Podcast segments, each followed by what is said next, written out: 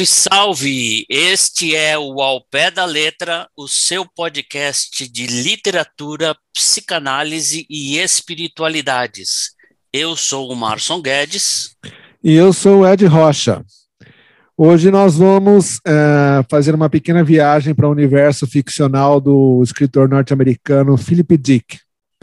E para fazer essa viagem, a gente chamou aqui com a gente é, a Ludmila Hashimoto. Ela é que é psicóloga, tradutora, escritora, e não é qualquer pessoa que a gente chamou para falar sobre Philip Dick hoje aqui. Nós estamos falando exatamente com uma pessoa que traduziu Philip Dick do inglês para o português. É, aí você está pensando assim, bom, quem é o Philip Dick mesmo? Quem é esse cara? Então, eu vou falar para você que talvez você não tenha lido ainda um livro dele, mas você já viu filmes que foram inspirados em contos, em romances desse escritor norte-americano. Qual, por exemplo? Blade Runner e, e o Minority, Minority Report, para ficar só nos dois mais famosos, os dois maiores sucessos de bilheteria. Ele tem outros filmes, como, por exemplo, Agentes do Destino, que também foi inspirado, uh, num, se não me engano, num conto dele. E aqui a Ludmila Hashimoto, justamente, que teve a honra e o privilégio de traduzir esse cidadão para o português.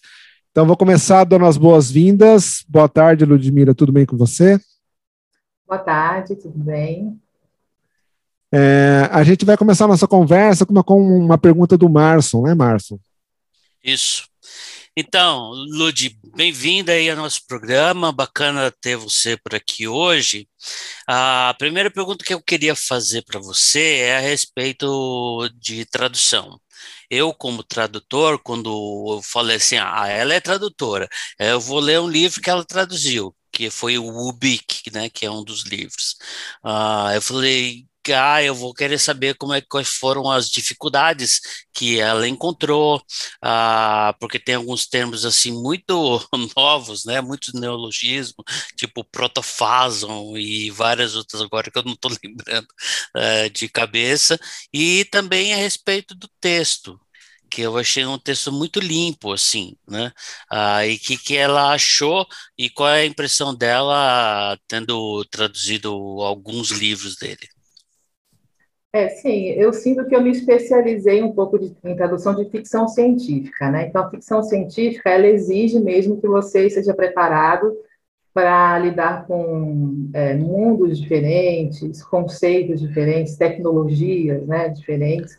Então, você tem que realmente traduzir né, neologismos, e aí você faz uma junção, né, do que da origem do conceito e como ele vai soar em português para soar. É, tem as marcações, ele, ele pode soar estranho para o leitor brasileiro se ele soou estranho para o leitor da língua original. Então, tem todo esse, esse cuidado, mas é muita pesquisa, né? E é um dos desafios. Uma vez eu fiz uma palestra só sobre tradução de ficção científica. Mas aí eu fiquei a palestra inteira quase falando sobre o que é ficção científica, porque já é uma, um mundo tão vasto, né? Tem tantas tantos subgêneros, né?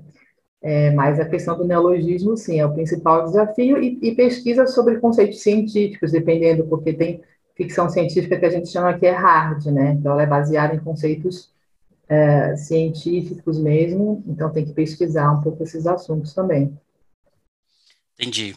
É, agora, é, eu, eu, quando estava lendo o texto, eu fiquei prestando atenção se apareceria dificuldades no texto mas eu fiquei surpreso porque o texto dele é muito limpo, ele é muito direto, ele não usa aquelas palavras difíceis com três ou quatro significados em que você tem que ficar procurando, né, em muitos, assim, é, é, então, assim, um, um, texto direto e a, e, a, e a pegada do texto é a própria história. Então ele realmente está preocupado em contar uma história muito legal, então as reviravoltas e tudo fica muito legal. E ele, mas ele usa como meio um texto muito limpo. Você concorda com isso? Sim, isso me chama muita atenção, porque, por exemplo, eu traduzi outro ator, autor de ficção científica, que é o William Gibson.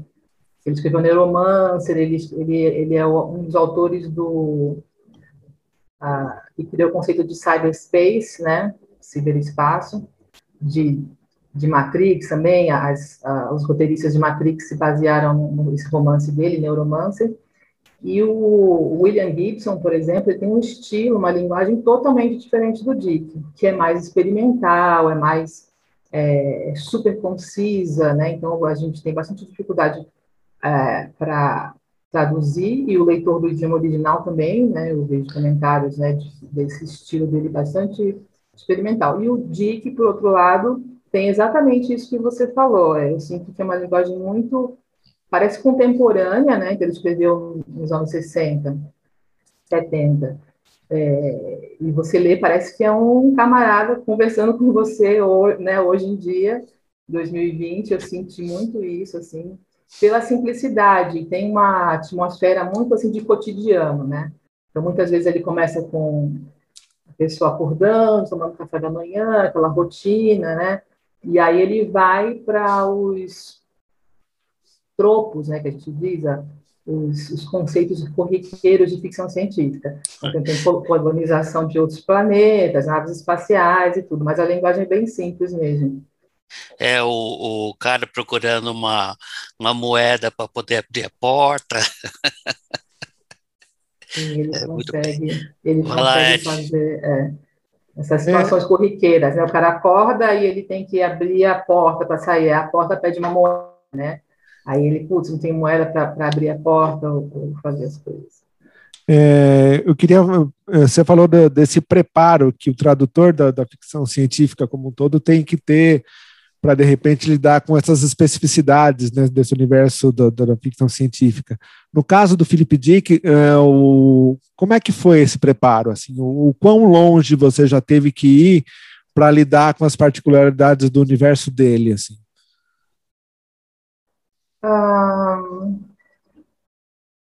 eu acho que o tradutor, de uma forma geral, ele tem que ter uma. Está sempre ampliando a cultura geral, né? E aí, como eu, sabendo que é um livro de ficção científica, eu, eu procuro sempre me atualizar em questões científicas, né? De uma forma geral, divulgação científica e tudo, né? Mas aí, conforme os conceitos vão aparecendo, eu pesquiso coisas específicas, né? A gente tem, eu acho que se eu tivesse muito tempo, né, porque a gente tem o prazo, né, geralmente pouco apertado para traduzir e tudo, é, eu me aprofundaria muito mais, mas a gente realmente não tem tempo, né, de pesquisar muito, ler muito, então a gente vai ali no suficiente para para cobrir aquela história, né, os conceitos da história e tudo mas eu não me lembro de preparação. No, no UBIC, foi o meu primeiro romance do Felipe Dick que eu traduzi. Então, eu me lembro que eu falei com um amigo meu que é especialista, estudioso da obra do Dick. Eu falei que eu, tinha lido um livro dele só, que é O Homem do Castelo Alto, e uh, eu pedi para esse meu amigo revisar.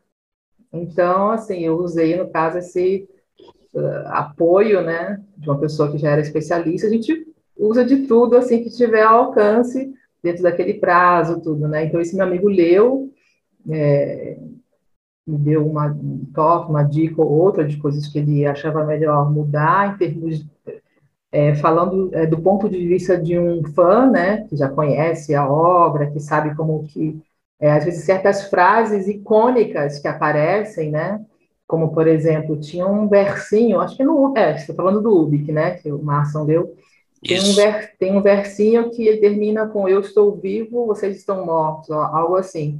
E eu mudei um pouco o fraseamento para rimar, porque era um versinho rimado no original.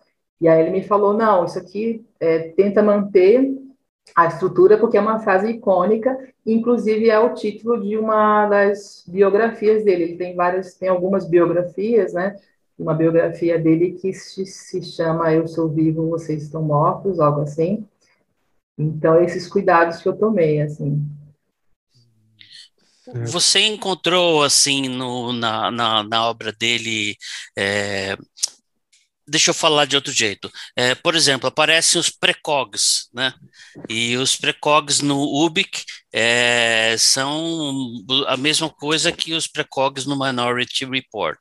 a, a obra dele tem muito assim esse tipo de coisa que um que uma coisa vaza para outra, assim. Coisas, é, por exemplo, os precogs que aparecem em pelo menos dois livros, né?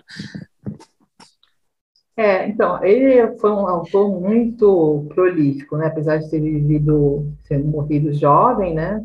50 e poucos anos, ele escreveu uh, 44 romances, se não me engano, e sempre poucos contos. E os contos já eram muito é, inventivos, né, criativos, tanto que muitos, alguns viraram filme, né? É, então, eu não saberia dizer assim, mas pelo que eu li, traduzi, não sinto muito, não, essa reutilização de, de conceitos específicos, né? Realmente tem esse do, no UBIC, que tem no Minority Report, mas em geral não tem, não tem muito essa repetição de conceitos, não. É, você, quando a gente estava se preparando para o podcast, você mandou para a gente uma matéria, né? Falando assim, dos caras falando dos livros dele, os livros favoritos e tal. Aí eu, eu juntei duas coisas na minha cabeça, e isso, essa pergunta não estava no, no esquenta do podcast, tá? Mas eu, eu, eu, pensei nela à medida que eu fui lendo aquilo que você me mandou. O, o livro Android Sonho com Ovelhas Elétricas, né, que inspirou o filme Blade Runner, ele foi publicado em 68, é isso? O livro, não lembro exatamente a data. É, porque eu me lembro de ver essa informação naquela matéria que você mandou, mas assim, uhum. o, a pergunta que eu pensei é a seguinte: se, se essa informação é correta, 68, eu, eu fiz a, a seguinte correlação na minha cabeça. 68, o, o verão do amor nos Estados Unidos foi 67, né? Tava no auge daquele hipismo, aquela coisa toda positiva, deixa o sol entrar, o Woodstock ia acontecer no ano seguinte. Aí, de repente, o cara publica um livro onde é, é uma coisa absolutamente escura, a Terra está destruída, tem radioatividade para todo lado, e as pessoas são convidadas a sair da Terra, vão para as colônias, os homens têm que usar um protetor na região do, da bolsa escrotal para não ficar estéreo por conta da radiação. É um, uma, uma, uma coisa tão distoante do que estava acontecendo, vamos dizer assim, em termos culturais daquele contexto. Queria que você queria te ouvir um pouco a respeito disso. Se eu estou viajando muito na maionese, ou você, você acha que tem a ver com, com, com a obra dele?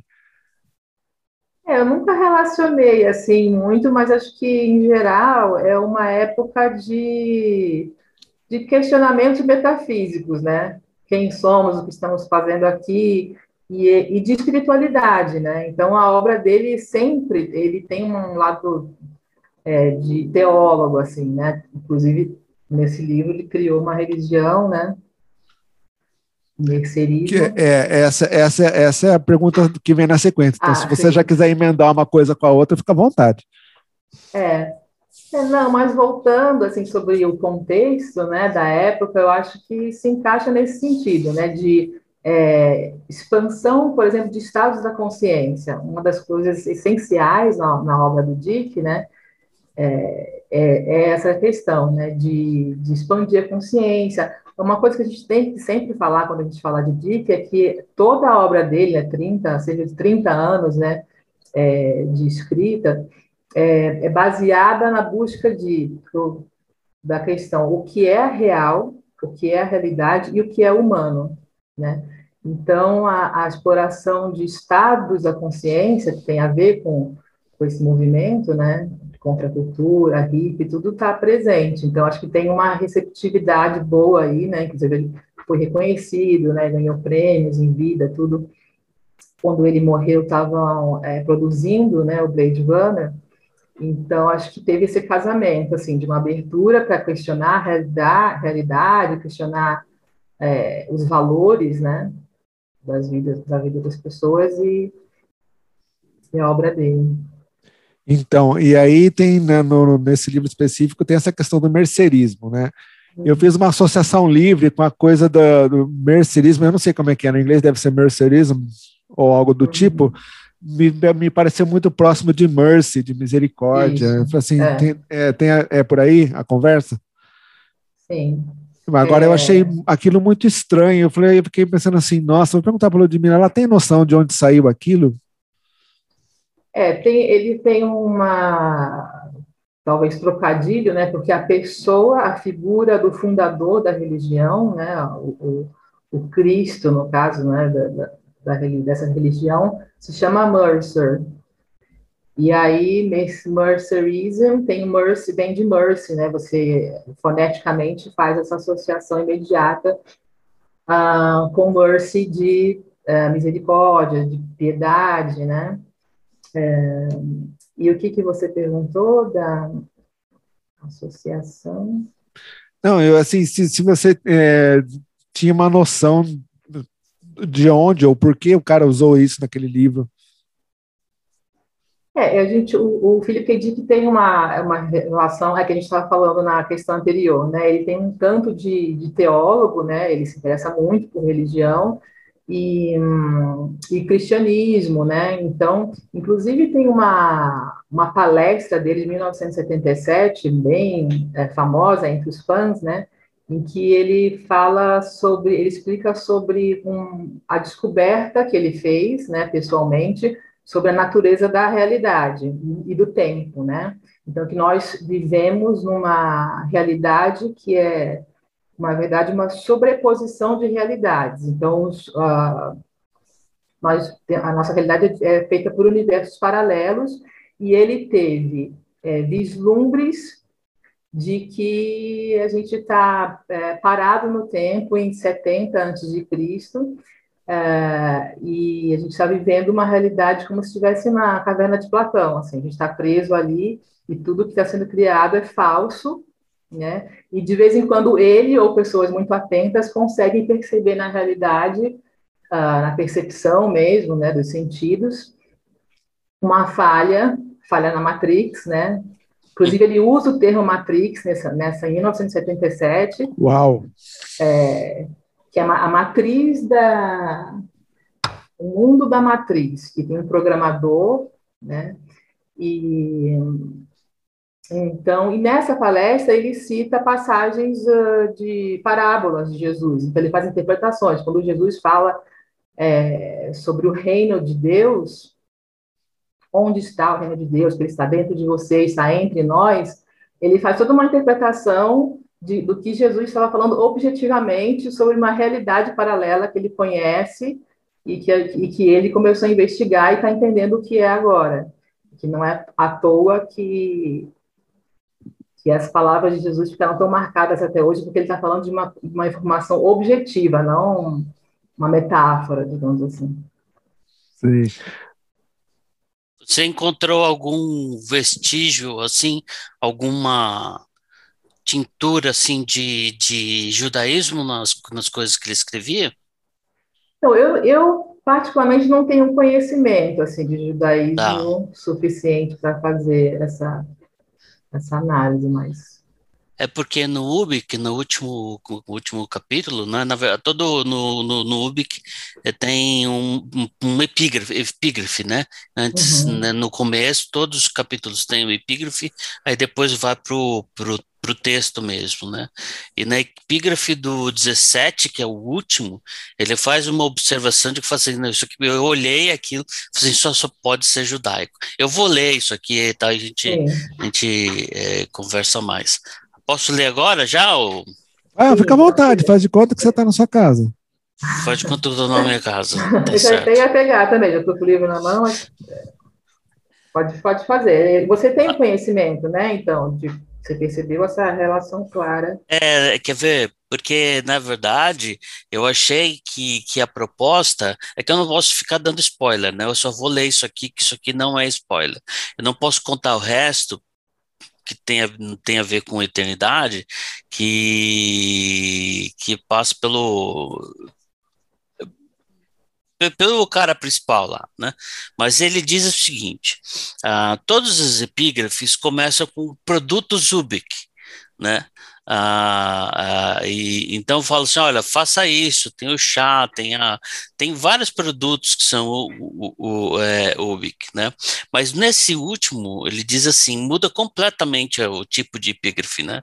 É, eu sou Ubik, é, que vem de ubiquidade, né? Isso é falado no texto, isso não é, não é viagem minha. Antes que o universo fosse, eu sou.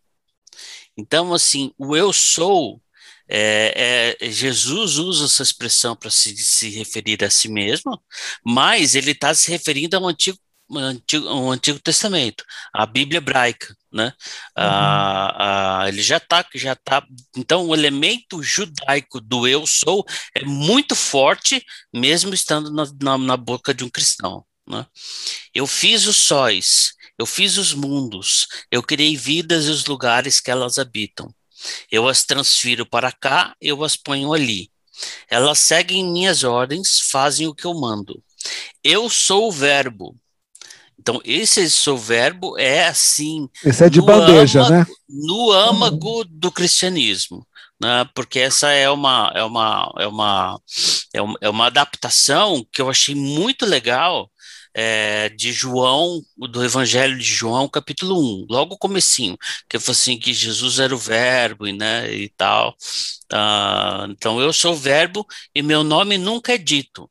Meu nome nunca é dito é no coração do judaísmo. Então ele tem uma frase que vai no coração do cristianismo, no outro na, e, a seguir, e, a, e o complemento da frase é judaico, porque você não a tradição judaica não fala o nome de Deus que é o hum. tetragrama sagrado, né? Então, a, a seria, é, desculpa meus amigos judeus, mas eu vou falar assim, seria aquele tetragrama sagrado YW, YHWH, que a gente chama de Yahvé. Né? Ah, ah, isso eles nem não falam, eles não, eles não falam essa palavra e eles colocam Adonai no lugar que é, que é também senhor, mas, mas seria o termo que eles conseguem achar. E nosso rabino, o rabino Uri, quando ele veio aqui, ele falou que não usa nem Adonai, ele usa Hashem, que é o nome. Né? Então, assim, o nome nunca é dito, o nome que ninguém conhece. Eu sou chamado de Ubik, mas este não é meu nome. Quer dizer, eu sou chamado de, uh, de estou em todos os lugares, mas este não é meu nome. Eu sou, eu sempre serei. Porque o Iavé tem, as, tem essas quatro ligações, várias ligações, né? Uma é eu, o eu sou, quer dizer, um, é, um, é um sujeito, né? O eu sou, né? E é eu sou, eu sou o que serei, eu serei o que serei é possível você interpretar da, da, da de, de todas essas, é, essas maneiras. Então, eu, falei, eu quase caí para trás quando li isso aqui, entendeu? Porque ele está vindo numa toada de contar uma história cheia de reviravoltas, né? Em que é difícil de se entender, né? Eu tive dificuldade de entender o que, que ele está falando, né? Então, essa é. foi a minha observação.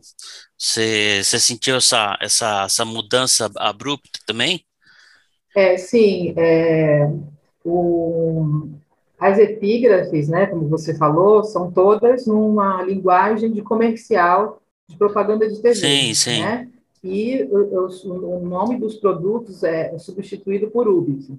Então, assim, Ubic, que no final se revela, né? Meu nome, se me chamam por Ubic nesse, nessa última epígrafe que você falou, que é mais espiritual, totalmente espiritual. Então, tem esse contraste gritante, né, entre todas as epígrafes falando, use Ubic para resolver o seu problema de mau hálito, o spray Ubic vai se tornar mais feliz porque você vai ser mais sociável. Então tem essas epígrafes. E no final, esse contraste, né, tremendo Vixe, um... profundidade espiritual. É um tiro no peito, né? É. Eu acho que assim, é cada, talvez num outro dia eu teria uma interpretação diferente, mas hoje assim eu vejo uma crítica muito forte ao consumismo, né? Então, assim, você substitui um Deus, um, um sentido para a vida pelo consumo, né? Pelos produtos que vão resolver os problemas que são mais imediatos, né? Então, nesse contraste, eu sinto isso, ele mostra isso.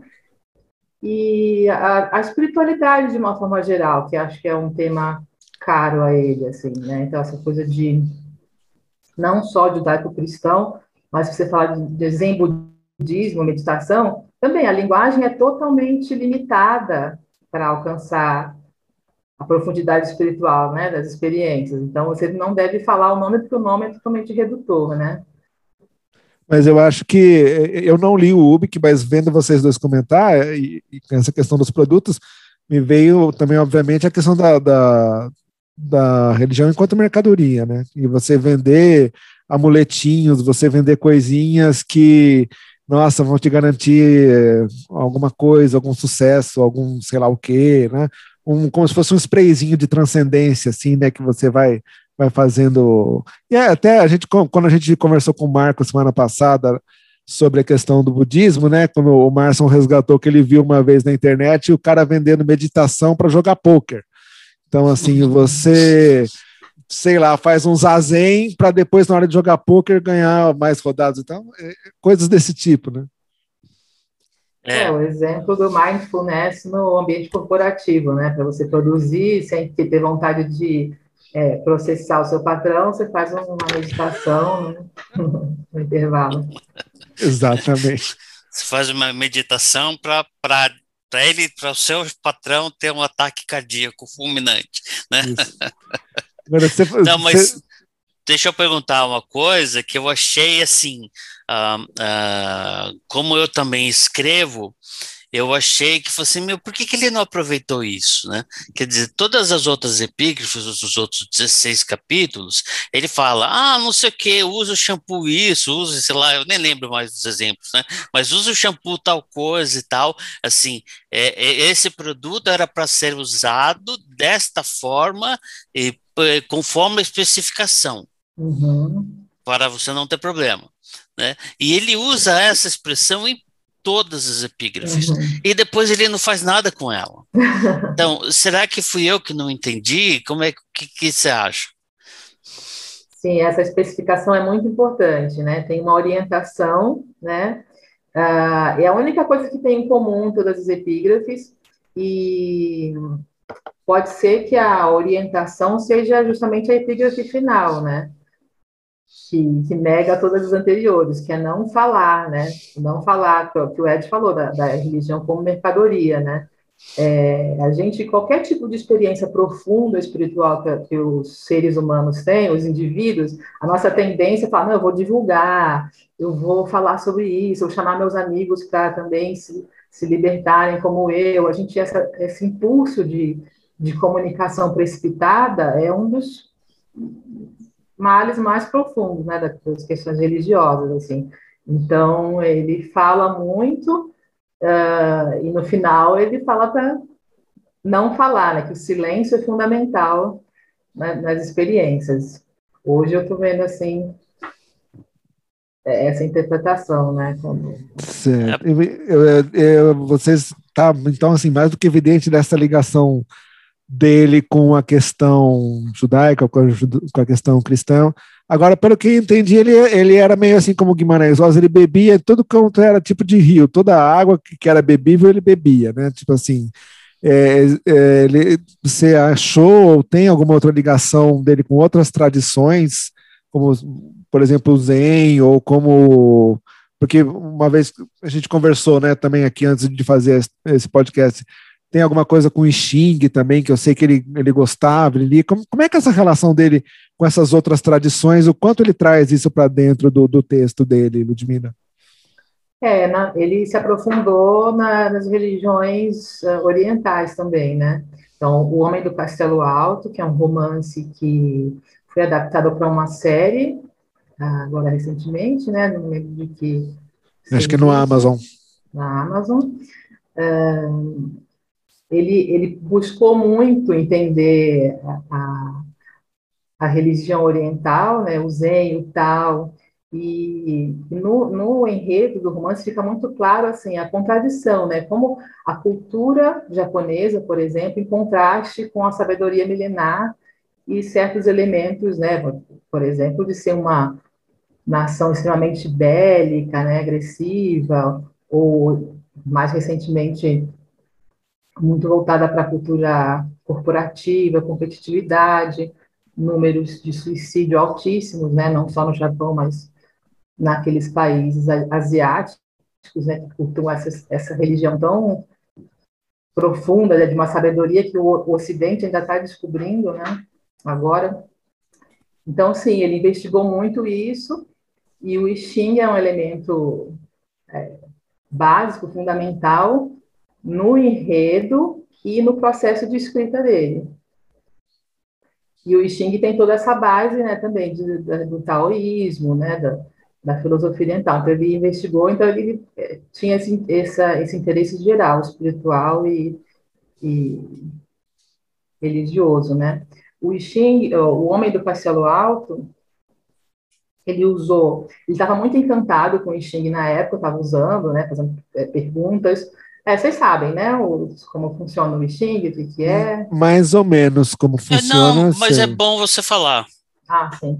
Então, o Xing é um livro de cerca de 3 mil anos, que é usado como um oráculo, né? É um oráculo para fazer adivinhações sobre situações do presente e do futuro. Então, você faz uma pergunta, joga uma vareta, e você tem um hexagrama são 64 hexagramas, é um hexagrama sobre a situação presente, as linhas de mudança, dependendo da formação das varetas, e o futuro dessa situação. Então, você tem uma orientação sobre como agir em qualquer situação, um problema, um dilema, ou qualquer tipo de pergunta você pode fazer. Ele estava usando o I Ching na época e ele começou a escrever o livro e ele jogava o I Ching para decidir o, o, o que os personagens iam fazer as ações, o enredo, tudo, ele jogava e perguntava.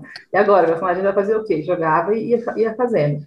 Inclusive, no final, é, eu não vou falar o final também, mas é um final que foi surpreendente, é surpreendente para a maioria dos leitores, foi surpreendente para ele, e ele falou, putz, eu, tô, eu vinha jogando o Sting e obedecendo, agora esse final eu estou pensando em não fazer assim, não vai dar certo escrever um livro com esse final, né?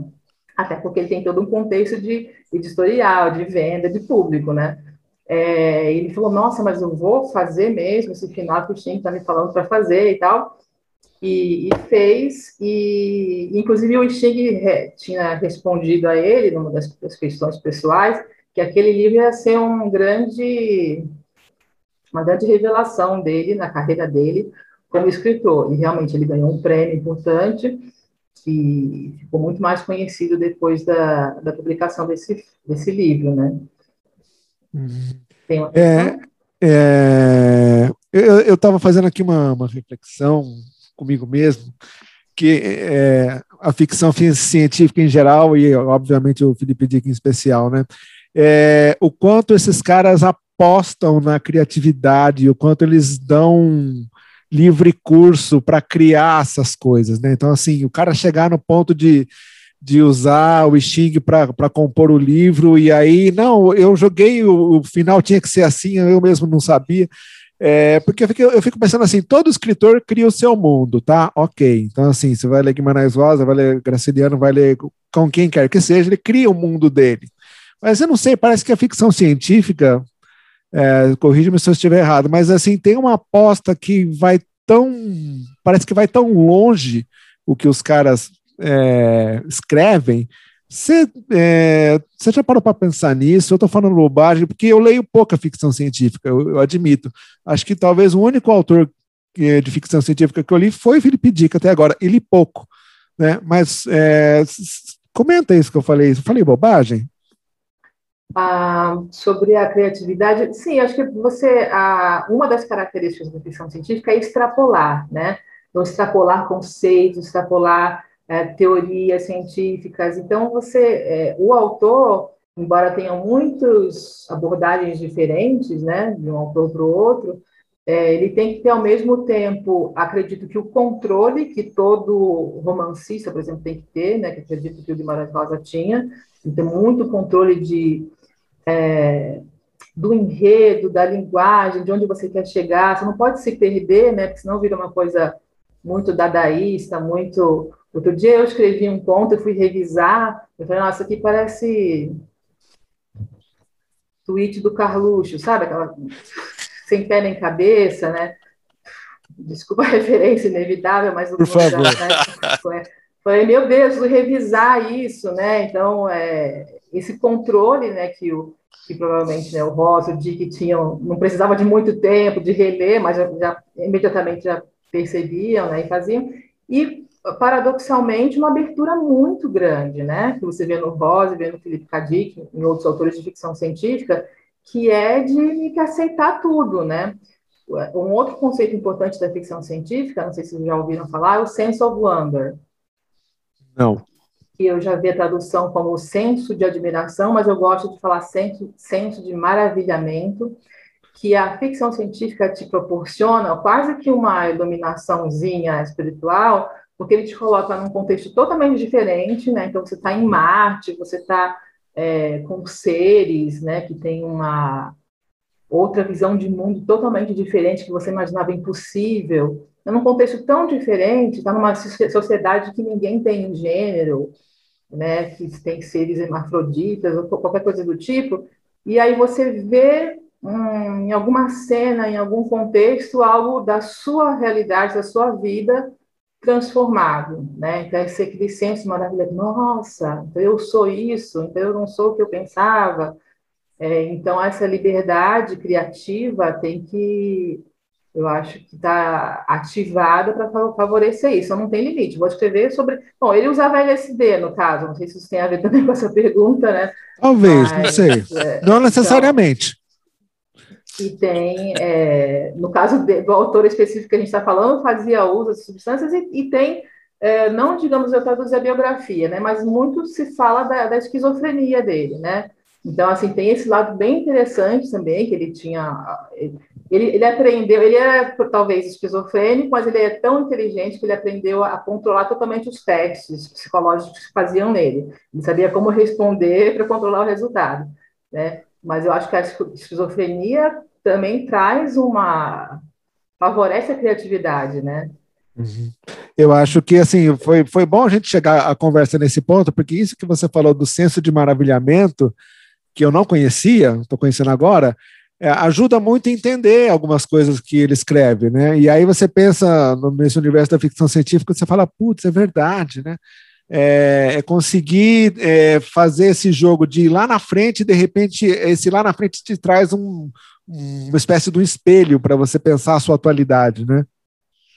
Que é que tem a ver com, com o I Ching totalmente, porque o I Ching é assim, você faz uma pergunta, né? Ah, aceita esse emprego ou não, né? E aí ele te traz uma, um hexagrama, uma, algumas frases, né? Algumas questões total, que uma linguagem universal, né? Eu me lembrei do que o Marson falou sobre a simplicidade da linguagem, uma linguagem muito simples, universal, mas que ela te traz para o inconsciente, digamos, né? ela te traz para alguma coisa profunda que você já esqueceu, que a cultura te fez esquecer. Que é uma mágica, né? Uma coisa comum te, traz, te levar para uma coisa especial uma linguagem comum do dia a dia te levar com tanta eficiência para uma coisa mágica. É um, é um, é, é, é, é um super feito, né? Agora, deixa eu aproveitar uh, e, e, e, falar assim que uh, na minha experiência escrevendo, como, como, como escritor, uh, você começa com determinadas coisas, com determinados é, é, personagens, ou mesmo quando não é um livro, não é um, não é um romance e tal, e você começa de um jeito. E, e aquilo está aberto para você. À medida que você vai escrevendo e botando no papel, você já não pode fazer qualquer coisa com aquele conceito, com aquele personagem, porque você já deu uma definição para ele. E se você continuar a escrever, ele já ficou mais específico. Então, se você quiser dar uma revirada num cara que era legal, mas para descobrir que ele era o mauzão da história, você vai ter que mudar a história toda, né? Não é assim uma coisa assim muito simples. Então eu fiquei pensando que, que se você põe o seu livro para o Xing decidir, é uma loteria, você é louco, entende? Então, assim, não é que, que ah, o Xing está escrevendo para ele, né? Você é louco de usar esse método porque sai da sua mão, né? Ah, então, é muito maluco o cara fazer um negócio desse. Ele não é que tá, o Xing está fazendo o trabalho da, da, da, trama, né? Ele põe na mão de outro, isso, você é louco. é, você teve é. assim, é, você tem essa sensação de que ele topando isso também é, é muito maluco da parte dele? Sim, é, inclusive ontem eu estava conversando com um amigo que é apaixonado pelo filho K. Dick também, e, e acho que ele não conhecia essa história, não sei. Ele falou: ah, não acredito que ele usaria, deixaria a aleatoriedade é, orientar a história dele. mas é porque acho que precisaria, é que o Xing é todo um, um podcast à parte, né? Mas precisaria é, entender a relação entre o leitor do Xing, né, que está fazendo a leitura, está interpretando a resposta do oráculo, uh, e o processo criativo dele. Né? Então, é, ele, você tem uma uh, pergunta e a resposta são palavras é, simples que dão margem a ele entender, a ele interpretar de acordo com o que uh, a história já está falando para ele. Que isso que você falou de como você vai desenvolvendo o personagem, o personagem vai ganhando vida própria. A história tem vida própria. Se a gente interferir muito, a gente escreve uma, uh, um texto ruim, né? Então existe esse contato uh, do, do escritor com a história que é de escutar, né? De ouvir os personagens também. Eu quero que ele seja vilão porque é, eu quero fazer uma história que tenha um vilão assim. Você pode estragar a sua história forçando virar um vilão, alguém que acho que é um pouco abstrato demais o que eu estou falando, mas geralmente faz muito sentido para quem escreve, eu acho. Você sente que que a história começa a ser narrada depois de um certo momento, que você falou, né? Tem o começo, que você vai criando, e depois você está tomando banho e a história começa a ser narrada na sua cabeça. O personagem começa a falar, eu é. preciso escrever isso que o personagem está falando. Tem vida própria mesmo, né? Você começa a escrever a história, depois a história vai se escrevendo. Né? Isso, Fernando Pessoa que o diga, né? É, é, não sei, mas é, mas tem tem isso mesmo. Você não, não pode fazer mais qualquer coisa depois que você começou, né? Então a sua arte é, é ter mostrar uma coisa bem mostrada no caso dele que tem reviravoltas, um monte de reviravoltas no livro, né? No Ubik, né? Nos outros livros deve ter também, né?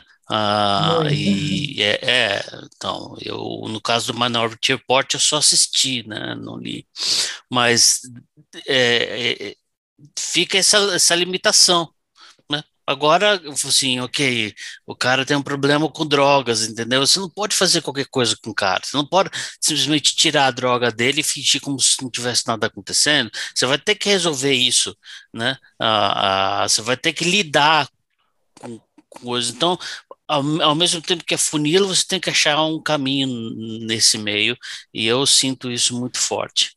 Agora, deixa eu mudar um, um assunto, Ludmila, uh, e fazer uma outra pergunta diferente. É, você acha que você escreve melhor depois de ter traduzido bastante? Eu acredito que sim. E assim, eu estou escrevendo um livro faz alguns anos né? E assim, eu, te, eu escrevi o primeiro capítulo, o segundo, o terceiro. Eu falei, não, tem um capítulo antes do primeiro. Esse vai ser o zero, né, por enquanto. Ah, não, mas tem um outro antes. Eu estou escrevendo o livro ao contrário, né? Tô no capítulo, capítulo zero, menos um, menos dois. Legal. E, e, é, e é, é assim, é, a, o processo de escrita é um prazer, né? Então, se você não tem um objetivo, se não tem alguém de fora, um amigo falando, cadê, né? Cadê seu livro que eu quero ler? Não, não tem fim, né? Mas eu quero crer que ter traduzido cerca de 60 romances ou mais, eu tenho aprendido alguma coisa, porque é uma questão que a gente tinha é, mencionado um pouco, né? Qual a relação que o tradutor tem com o autor ou com o desenvolvimento da história, né? Porque eu estou reconstruindo a história por dentro, digamos assim. Então, eu tenho que entender um pouco de onde, de onde ele quer chegar, daquele, desse controle que a gente mencionou, que o autor tem do enredo, eu tenho que entrar muito, eu não posso vir com uma postura de leitora. É muito diferente é, a postura mas, de leitora. No meu caso, eu senti que a minha escrita melhorou muito né, depois de um que você chega num ponto em que você já traduziu muitos livros, entendeu? Depois de 20 livros que você traduziu, você já não é mais a mesma pessoa. Sua escrita já não, não é a mesma. Mas o que eu pensei é assim, que os leitores competentes pegam um livro e falam assim, ah, essa leitura tá boa Aí a gente, como tradutor, tem que ir na vírgula, tem que ir na, na né, tem que ir no, no, detalhe. E aí a gente fala assim, pô, cara, ele podia ter escrito isso aqui melhor, né? Eu não sei, eu tive muito isso, porque eu, tive que traduzir muito livro ruim. Ah, ah então, eu, eu tenho essa, e que o, a tradução obriga você a ir no, no, nível de detalhe tão grande que quando você vai escrever você já está mudado. Você já presta atenção nisso enquanto você escreve, não mais depois, por exemplo, de uma correção. Né? Essa é a minha, é a minha experiência. É, essa é uma questão que eu, que eu gostaria de desenvolver assim num diálogo, né, de saber a visão de outros tradutores ou outros leitores que é qual é a relação do tradutor com, com o texto, né? É, essa é uma, uma qualidade da relação é diferente da do leitor, né? É, eu tenho que dar voz a, uma, a um estilo, uma linguagem totalmente diferente da minha. Eu tive, não sei se sorte ou azar, acho que sorte, de pegar só autores que eu tipo, não mexeria em nada, né? E já peguei um ou outro livro uh, que eu falo, nossa, isso aqui poderia ter sido dito de uma forma melhor, mas em geral, a maioria, né, pelas editoras, porque eu passei tudo, a maioria são aulas, né? São aulas de escrita mais do que qualquer coisa, mas eu sinto uma intimidade muito grande com o processo, né? Pelo fato de reescrever. E é bom sempre lembrar que, por lei, a gente tem direito a receber direitos autorais, né? Então, aquele livro em português do Felipe Caldi, que é uma obra minha, né? Eu recriei, mas é, é uma recriação e a gente sempre cede os direitos autorais. Né? Culturalmente, no Brasil, a gente não recebe, a gente assina um contrato cedendo os nossos direitos autorais, mas é uma, é uma recriação, porque a cultura é outra, né? Você tem, como se fala, é, localização, né? Você não muda só Sim. As palavras, mas o contexto Sim. cultural e tudo. É. O Ed ia fazer alguma pergunta? Eu ia fazer alguma pergunta, mas eu acho que eu já esqueci que eu ia perguntar. Não, na verdade, eu ia voltar um pouquinho atrás nessa coisa que você estava falando dele, né? Do fato dele ser esquizofrênico, o fato dele ter usado LSD e do fato dele... E às vezes algumas pessoas elas tendem a, supervalorizar essa questão, por exemplo, do uso de droga, né? Porque assim, a questão, e aí eu tô. Eu lembrei de uma outra coisa que eu li, que é uma coisa que eu vou falar quando a gente for falar sobre o Rambo, o poeta francês, porque o tradutor dele ele faz a mesma observação que, não, na verdade, ele fez uma observação que fez muito sentido para mim. A questão não é o cara ter uma vida louca, usar isso, aquilo, aquilo outro. A questão é, hora que a loucura passa, ele sentar para escrever o que, que, vai sair, entendeu? Porque é aí que está o diferencial, porque ele, ele pode usar ampliadores de consciência e perturbadores de consciência, como Baudelaire usava, como Philippe Dick usava, como o Rambaud usou, mas a hora que o cara senta para escrever, o que é que sai? Porque não, não é usar o negócio que vai fazer do cidadão um escritor brilhante, né? É, o, o, o, quanto daquilo ele consegue, vamos dizer assim, é, transmutar em texto, fazer uso daquela experiência e converter aquilo em linguagem, em texto literário, em poesia, em romance. Eu acho que o, o prova, vamos dizer assim, mais um ponto para a genialidade do Felipe Dick, porque assim, o que ele de fato aproveitou dessas experiências, o, o que disso foi para o texto e o que disso contribuiu para a genialidade dele, é, eu não sei o que, que você pensa, do que, que você percebe, como é que você pensa essa questão, assim.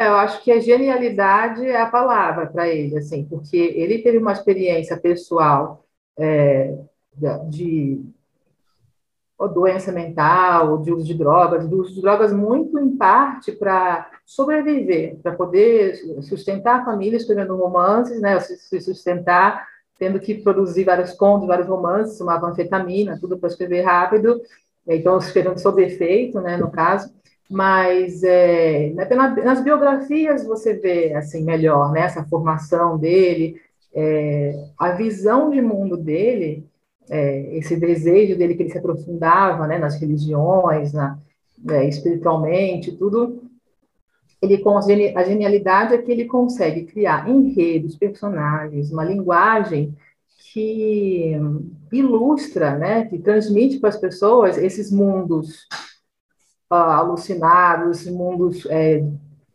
que ele chama de mundos falsificados e semi-realidades, que são difíceis de acreditar. Você vê essa palestra que eu mencionei dele em 1977, ele tinha uma plateia, né? Então, ele explicando, ah, eu, eu tive contato, eu vou falar sobre um mundo que eu posso estar inventando ou não, então eu tenho liberdade de cometer erros, é, porque é uma realidade que a gente não tem consciência ainda de abarcar, né? Então ele se, ele se joga no experimentalismo para poder transmitir alguma coisa muito profunda e que, em certo sentido, quando vocês leram livros dele, você sente, nossa, isso faz sentido, isso é muito louco, mas isso faz sentido.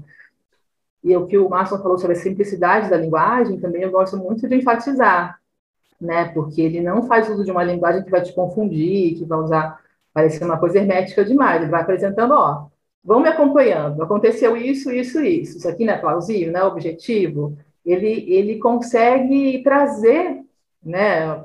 as pessoas, milhares de pessoas, para verem, a, sob o ponto de vista dele, é, esses mundos, essas realidades complexas, né? E ele tinha muita coerência como ser humano, assim, é, termos éticos, né? Sobre o que ele falava, o que, que é ser. Não adianta você ter um, ser bem sucedido, é, ser bem sucedido, você ter sucesso, ser reconhecido, se você não vai usar, desculpa, um chavão besta, mas, né? se você não fala bom dia para o porteiro, ou seja, você não ajuda um amigo que está precisando, se você não escuta uma pessoa que está te pedindo, se você não tem essa sensibilidade, então ele falava muito disso. Então ele tem toda essa coerência, né, de é, romancista, de pesquisador, de intelectual, de cientista, né, teórico, né, de criar ciências, criar religiões, e como pessoa também do tempo dele, né. É, Ludmila, é, é, o seguinte, eu queria te pedir duas coisas antes da gente encerrar a nossa conversa. Primeiro, é você passar para a gente a indicação dessa entrevista do Felipe Dick, que eu fiquei curiosíssimo. Eu acho que, de repente, o ouvinte do podcast também pode ter ficado. E uh, eu sei que você está escrevendo um livro, muito bem. A segunda coisa que eu queria te pedir é: eu sei que você publica coisas na internet também, né? Onde que a gente pode ler você? Onde que o, o ouvinte pode ler os, os seus textos? Uh, o, a entrevista eu passo para você, né? Depois Isso. do link. Passa aí, depois eu coloco nos, nos comentários do, do episódio. Tá, o vídeo da entrevista. Um, que mais que você perguntou? Ah, eu tenho um blog. Eu tenho um blog que se chama Argamassa Gorda, e eu coloco umas coisas ali ah, mais curtas, né? Tem um outro ponto, ficção curta, eu faço parte de um coletivo de artistas que se chama Magicaus. A gente tem um site, magicaus.org, tem poemas e crônicas minhas e dos outros membros do coletivo. É bem, bem bom. E hum, nós vamos publicar uma coletânea de contos com o tema demônios. Tem um conto meu que tem que fala sobre os yokais, que são os demônios do folclore japonês, é, e tem vários outros abordagens muito diferentes né, do, do tema do demônio. Um, qual foi a outra pergunta? Não, era esses dois, era a indicação da entrevista e onde é que a gente lê você. É, a Argamassa Gorda. Tá certo. É, gente, a gente precisa botar um ponto final, porque senão a gente vai passar a tarde inteira aqui com a Ludmilla, né? Porque tem tanta coisa para a gente comentar. Ela volta, ela volta. Ela volta, ela volta. E é, é, o tipo de conversa, eu não sei você, Márcio, mas eu fiquei com vontade de ler mais uns dois, três livros do Felipe Dick para a gente pra conhecer mais. Eu li o só um e eu tô, tô achando que foi muito pouco, né? É, então, Ludmila, assim, muitíssimo obrigado pela sua disposição, foi uma honra tê-la aqui conosco e eu espero mesmo que a gente volte. Porque aí a gente não é aquele, aqueles cara chato que fala assim: ah, voltem e nunca convida de novo. A gente vai convidar você uma outra hora, a gente pode ficar tranquilo que a gente vai achar uma oportunidade para trazer você aqui de novo. A gente é o chato que, que, que cumpre o que, o que promete. Isso, é, exatamente. Ai, não, ela veio, cara, me chamar de novo. Ah, então, eu queria agradecer também é, muito obrigada. É, foi uma, é muito valiosa essa conversa, essa troca de ideias, talvez especialmente na, na pandemia, né, que a gente fica tão é, isolado de uma forma geral. E é muito enriquecedor para mim refletir sobre o meu trabalho, né, encarar novas questões, etc. Obrigada, gente. A gente que agradece. Olha, tenham todos uma boa tarde, boa noite, bom dia. Não sei que hora você está ouvindo o podcast, mas até a próxima. Um grande abraço. Até.